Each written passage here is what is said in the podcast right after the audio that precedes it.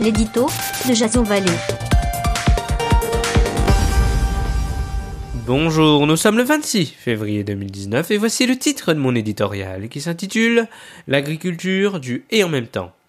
Make Our Planet Great Again. On se souvient du discours d'Emmanuel Macron en ce soir de juin 2017, une allocution qui lui avait valu le titre de champion de la Terre par les Nations Unies. D'aucuns se souviendront de son projet de rénovation énergétique en faveur des bâtiments mal isolés ou encore du plan vélo.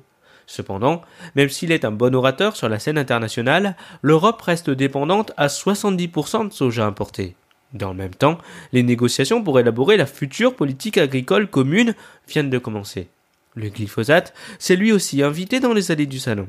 Si Emmanuel Macron a admis qu'une sortie d'ici 2020 n'était pas possible, il semble écartelé entre promesses de campagne, concurrence internationale, scandales sanitaires et détresse des agriculteurs ne parvenant pas à vivre de leur travail. L'image de se retraiter en larmes, tombant dans les bras du chef de l'État, fut bouleversante.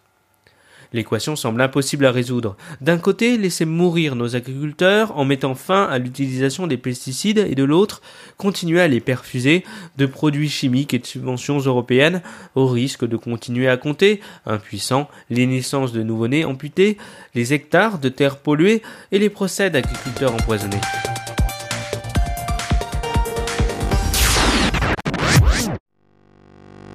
Édito, c'est tout l'univers de Jason Vallée réuni sur un seul et unique site internet www.édito.blog.